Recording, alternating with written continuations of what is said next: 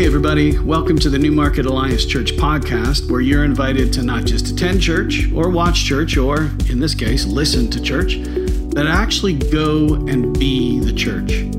For everything you need to know about our community, be sure to go to newmarketalliance.ca and maybe even drop us a line to let us know you're listening. We read everything you send and we'll be sure to get back to you. Our worship service happens every Sunday at 10 a.m. in person or streaming online. We want you to know you absolutely matter to God, and you absolutely matter to us. Everyone is welcome and wanted. Now, let's join today's teaching. I found this really interesting. Let me just borrow from the John Mark Comer book and give you a brief history of speed. We all know our world has sped up to a frantic pace. You feel it in the air. You feel it on the 401. But as far back as 200 BC, people were complaining about this new technology and what it was doing to society. You know what it was if you've read Comer's book. Here's the quote from the Roman playwright Plautus. "This sundial that cuts and hacks my days so wretchedly into small portions." This new technology of the sundial. Fast forward to the monks in the 6th century, and Benedict organized the monastery around 7 times of prayer each day. And then the 12th century, monks actually invented the mechanical clock to accurately call the brothers to prayer. But most historians point to the year 1370 as the turning point in our relationship with time. That's the year the first public clock tower was erected in Cologne, Germany. And before that, time was, you could say more organic, more felt than telt. It was linked to the rotation of the earth and the 4 seasons, and you went to bed with the moon and you got up with the sun. Days were long and busy in the summer, and they were short and slow in the winter. There was a rhythm to the year, to the day. These were agrarian rhythms, right? The farmer's hours. And but the clock changed all that. It created artificial time, if you will. It created working 9 to 5. What a yeah, that's good. I'm just the control I have with this.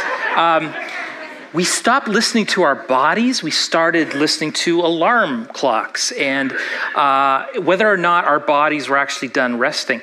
One historian put it like this as to the invention of the clock. He says, "Here was man's declaration of independence from the sun, only later to find he had accomplished this mastery by putting himself under the dominion of a machine with imperious demands all its own." The clock has imperious demands all its own, doesn't it? And then in 1879, you had Edison and the light bulb, which made it possible to stay way up after dark. Brace yourself for this stat. Before Edison, the average person slept 11 hours a night. Ever read biographies of the great men and women of church history who got up at 4 in the morning to pray, John Wesley and Charles Spurgeon and St. Teresa. And I'm like, oh, how spiritual are they? I could never get up at 4 a.m. Until you realize they went to bed at 7 p.m., like before Jeopardy is even on. And, after 9 hours sleep, it seems a little less spiritual sacrifice, doesn't it? But now in Canada, at least, we're down to 7 hours a night average. Could that be part of this cultural exhaustion that we're feeling? And shortly after Edison, technology, really accelerated our relationship with time, started creating these so-called, time-saving devices, the thermostat and cars and takeout and email and AI and programmable coffee pots and laundry machines, dishwasher machines, microwaves. So answer me this. Why do most of us feel like we have less time, not more? What gives? I mean, these devices actually do save a lot of time. So where did all this saved time go? Well, it turns out we just spent it on other things. It's funny to me to look at the predictions from the 1960s, you know, the sci-fi writers and the futurists. They thought by now we'd be working way fewer hours. They thought by 1985 we'd be working 22 hours a week for 27 weeks a year. Everybody thought the main problem of the future would be too much free time on our hands.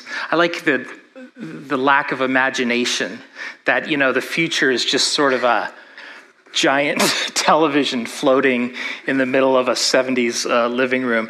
It usually, the opposite actually happened. Leisure time went down.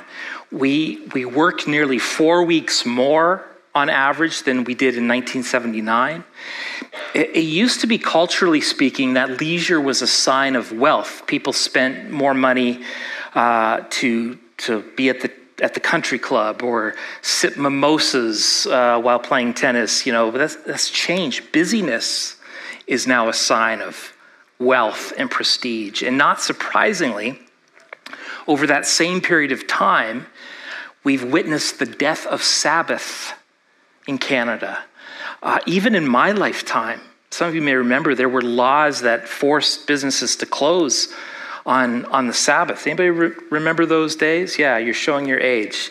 There was a government mandated speed limit on the pace of life, you could say.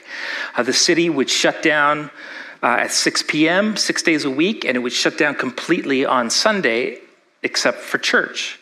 So imagine the big deal when this little store came along called 7-Eleven, the first chain to be open 7 days a week till 7 p.m., no less. Unheard of.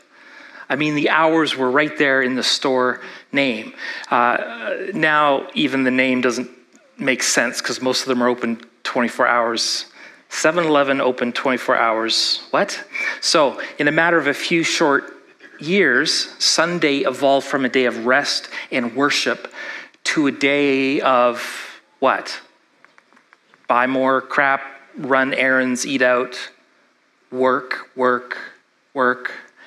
And I don't think we as a society slowed down long enough to ask, what is this pace going to do to our health, our mental health?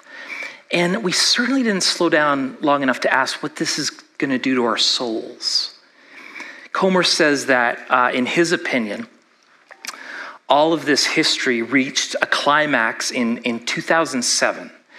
When he says the history books will say this was a watershed year, on par with 1440, the year of the printing press.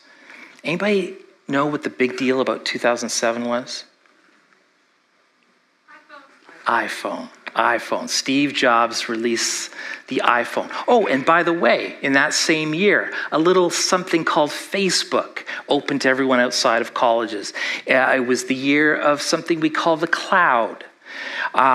This upstart app called Twitter came on the scene. But let's save that particular rant for next week. So you have 7 more days to enjoy your phone before I ruin that for you as well. My point is this. In our culture, the word slow is usually a put down. If someone has a low IQ, we might call them slow. If the service at a restaurant is bad, we call it slow. When a movie's boring, we call it slow. So the message is clear. Slow equals bad, fast equals good. But in this upside down kingdom of God, where everything's kind of on its head, hurry is of the devil. Slow is closer to Jesus.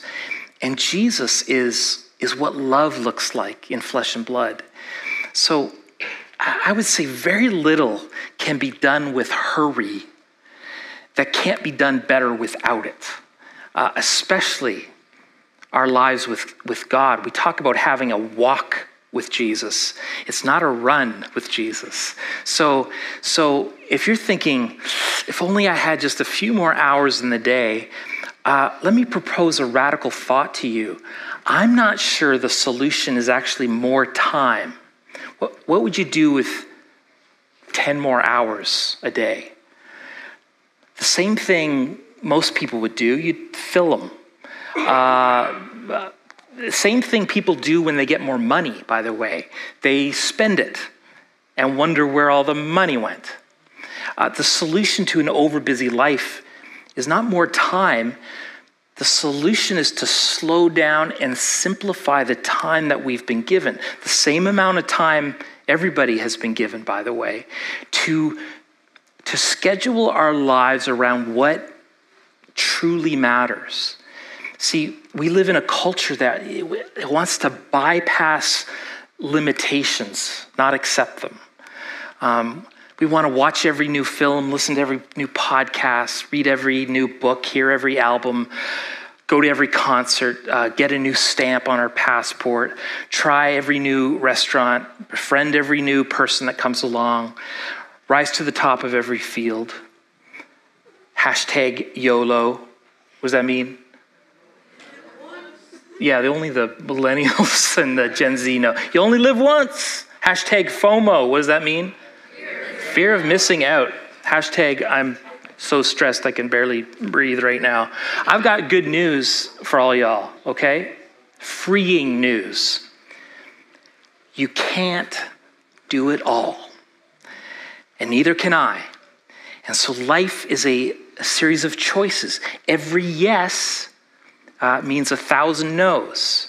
What do I mean by that? Well, let me answer that with another book recommendation. It's called Essentialism by Greg McKeown. It's not a Christian book, but I think it's a brilliant book. And the thesis is really this.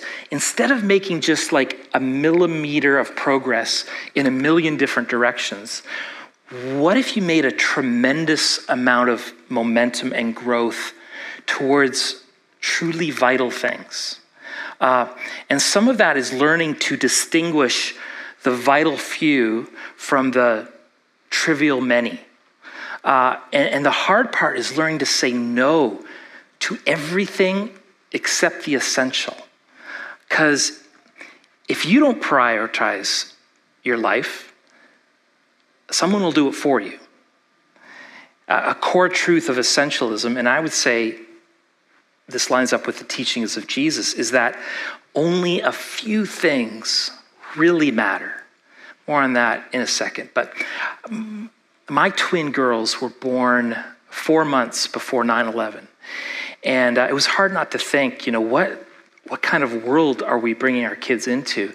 For those of you under 30, it's hard to overstate how impactful 9/11 was for us, even up here in Canada.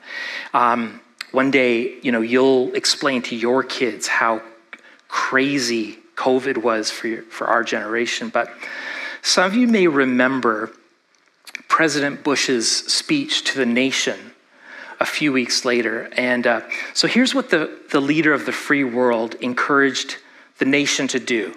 This was the best way to serve the nation, back on track. Anybody remember?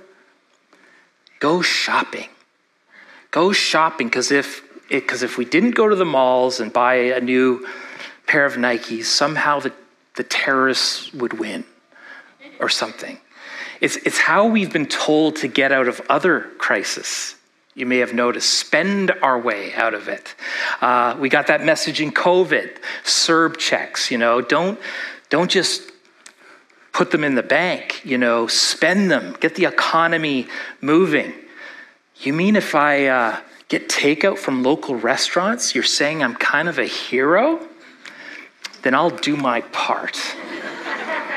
And that's exactly what people did in the years and months that followed 9/11. They bought stuff.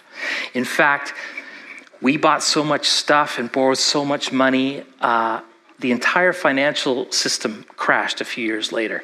By the way, I'm not suggesting that, George Bush's comment caused the 2008 financial crisis. I just find it interesting that often our solution to crisis, to be good citizens, is to go out and spend. And it certainly isn't just our politicians we're hearing that from. We're inundated with that message. Advertising. Look, we're educated, rational people. We don't think we're easily influenced, but it's also easy to forget that advertising is a form of propaganda. It's a multi-billion-dollar industry that is intentionally designed to lie to you, to get you to believe that if you'll only buy this or that product, then you'll be happy, or at least happier. And what they have to do is somehow bend logic backwards to make us think that our wants are actually our what? Our needs. But interestingly, you know, as Western wealth and technology continue to rise, as the middle class begins to rise in places that in my lifetime were considered third world countries, many researchers are finding out that our collective happiness is not increasing. In fact, some studies indicate that as a nation's wealth goes up, its happiness goes down, or at least levels off. Something about the human psyche that quickly adapts to the new normal. You know, things that we categorize as needs today: a car, a phone, a daily multivitamin, electricity, running water. You know, those didn't exist until recently, and yet many generations were quite happy without them. And so what Comer's in his book is advocating for, what I want to grow in, what I believe is a biblical principle, is the discipline or the lifestyle or the practice of simplicity. Simplicity. Let's define, first of all, what it's not. It is not a style of architecture. A modern home, you know, with angular design and a nice black and white color palette. My favorite record producer is a guy named Rick Rubin. Yes, people have favorite record producers. I'm not weird, you're weird for thinking I'm weird. And he is this sort of LA pseudo-hippie Buddhist, yeah, with a really minimalist type aesthetic, not only in his music sensibility, but in his lifestyle. That's pretty cool looking to me. This is his house. Can you tell he doesn't have kids? My wife loves this uncluttered clarity, probably because I'm a tad more on the hoarder spectrum than she is, but that's not what I'm talking about this morning, especially considering it's a multi-million-dollar home in Malibu. I'm not talking about a vow of poverty. It's not about having a bare home and an empty closet and a joyless life with no freedom to enjoy material things. The whole goal is actually the opposite: more freedom, more joy. Simplicity isn't about living with nothing. It's about wisely, contentedly living with less. Thirdly, simplicity is not about organizing your stuff, cleaning out the garage every spring, buying a label maker. That's not what I'm talking about. God bless Marie Kondo. I might argue, though, if you need a Marie Kondo because you have so much stuff, you're not practicing simplicity. By the way, folks, this is not how I'm living yet, not by a long shot, but I think there's something worth chasing down in this idea of simplicity, particularly for a follower of Christ. Joshua Becker defines simplicity this way: the intentional promotion of the things we value most and the removal of everything that distracts us from them. Richard Foster was the first writer in my life to introduce me to the idea of simplicity as a spiritual pathway, a spiritual discipline. This is what he says: simplicity is an inward reality that can be seen in an outward lifestyle of choosing to leverage time, money, talents, and possessions towards what matters most. So notice that minimalism isn't just about money and stuff. It's about how you do life, how you do Christmas. And there is this intrinsic connection, I think, between simplicity and hurry. My desire today isn't to declutter your closet. It's to declutter our lives. God wasn't meant to kind of fit in the leftovers of your schedule. He's so much more worthy than being prioritized under things and RSPs and Black Friday sales. You might be thinking, isn't this rant just for rich people? Kinda. Poor people don't call it simple living. They just call it living, right? Poor people don't read books on minimalism. They pray for justice. But I will say, if you're here today, I say this with zero guilt. The odds are you're not technically poor. In a worldwide perspective, if you make $33,000 Canadian, you're in the top 10% of the entire world's wealthiest people. If you make more than 46,000 Canadian, you're in the top 1% of the world's wealthiest people. Listen to Paul's command to the rich in Ephesus, First Timothy. Command those who are rich in this present world not to be arrogant, nor to put their hope in wealth, which is so uncertain. Command them to do good, to be rich in good deeds, and to be generous and willing to share. In this way, they will lay up treasure for themselves as a firm foundation for the coming age, so that they may take hold of the life that is truly life. I love that. Simplicity is actually the way to grasp the life that is truly life. I read that verse for years and thought Paul was talking about somebody else. I knew a few rich people. I figured this verse was about them, not me. I grew up with a dad on a pastor's salary, thoroughly lower middle class. We had a home, usually what's called a parsonage, which, the church owned. It was a gift to have a nice home, don't get me wrong. Our vacations were, Manitoulin Island or the Pentecostal Bible camp, but it was that sort of thing. But even if I weren't rich, which it turns out I am, I'm not off the hook. Jesus' teachings on money and generosity weren't often to rich people. In fact, the majority of his audience were often poor. And for Jesus, simplicity was the practice that's entirely based on his life. In Jesus' life and teaching, we see the very same tension that runs all the way through the library of Scripture. On the one hand, the world and everything created is very good, and it's meant to be enjoyed. And then on the other hand, it seems that too much wealth can be dangerous.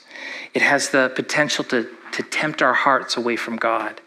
And so we see Jesus happily living in that tension, enjoying a fancy meal with friends at a home one minute, accepting the lavish worship gift from someone, and then the next minute, warning what money can do to your heart. To follow Jesus, especially in Canada, especially in 2022, we have to live in that same tension between enjoyment of beautiful things that God created and simplicity. And when in doubt, to err on the side of generosity and simple living. So how do we practically start on this road? What are some baby steps? Comer in his book has just a few suggestions. These are not the word of God.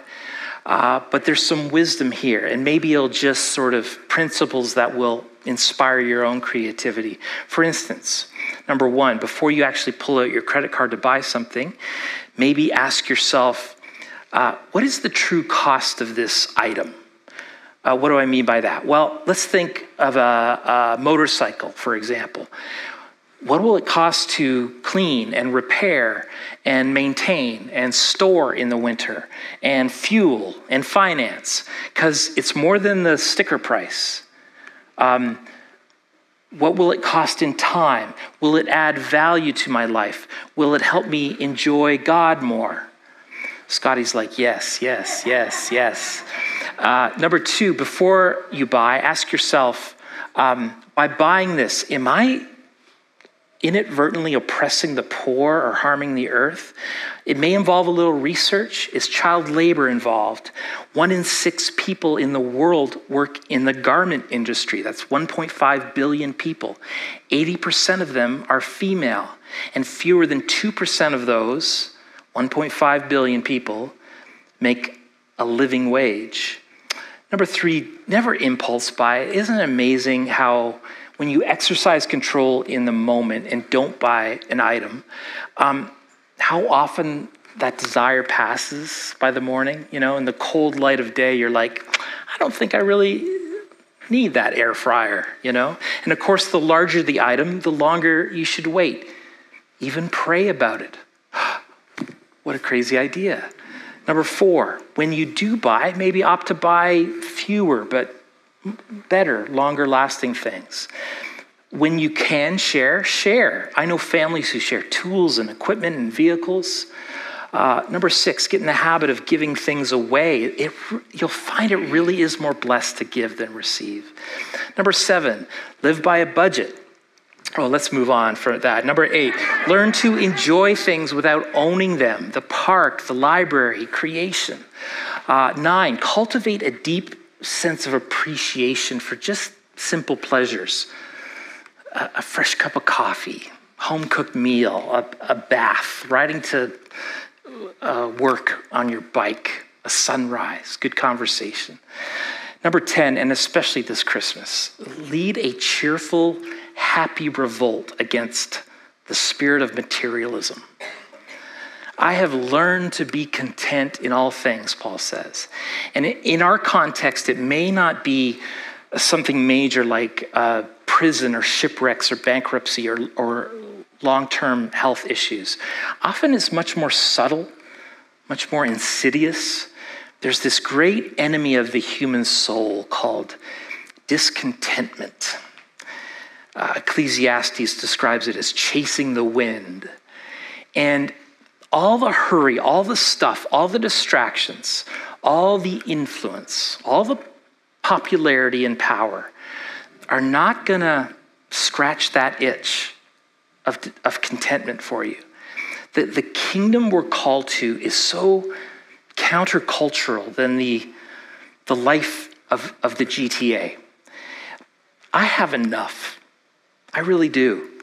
I guess I'd like an electric bike, a Vespa, a resort vacation. I think I'm learning, though, that those things aren't really the solution to my soul itch. We saw in the drama a pretty accurate depiction of what folks are striving for and what's not satisfying them. What I really need is time to enjoy what I've already been given and to enjoy it with God. That's the idea of Sabbath, enjoying God. If you want to break free from the heavy yoke, a yoke of consumerism, outdoing yourself, outdoing last Christmas, feeling overwhelmed. In fact, if you want to really stick it to the man, take a day, maybe just one day, and don't buy, don't sell, don't shop, don't surf the web. And instead, cultivate a real enjoyment of so-called, simple blessings. A meal with friends, a walk in the forest, watching the beauty and grace that is Connor McDavid on skates. Above all, slow down long enough to enjoy life with Jesus, who offers everything that materialism promises but can't deliver on, starting with true contentment. So what's it going to be? A life of restlessness, a hurried holidays, a Chevy Chase-style National Lampoon's Christmas where more is more, always comparing your life to the next person, itching for your next purchase, your next project, or a God-given contentment from living an unhurried, undistracted, unplugged kind of life. In the years to come, do you think life is going to get slower or faster? Faster, I imagine. More hurried, more soulless, more emptied. Are we going to sprinkle in a little Jesus every now and then as we speed through life? You know, come to church when we can. Know, grow, and go if it doesn't interfere with our already too busy schedule. Pray when you have time. Abide with Christ after our to-do list is done? Or are we going to take another road? It's a much more narrow path. Will you radically alter the pace of your life to take up the yoke of Jesus? And he says, come to me, find rest for your souls. I mentioned that Essentialism, the book thesis, really was a statement that only a few things really matter.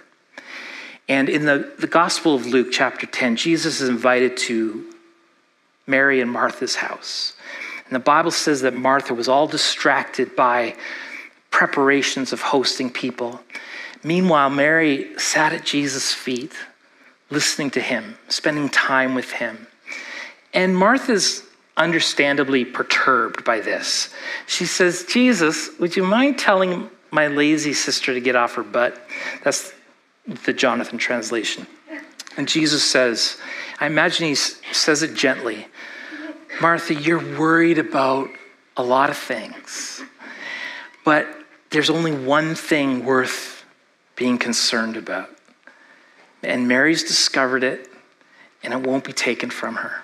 Newmarket Alliance Church, we are worried and upset about many things. There's only one thing worth being concerned about. May we find it this Christmas, and it won't be taken away from us.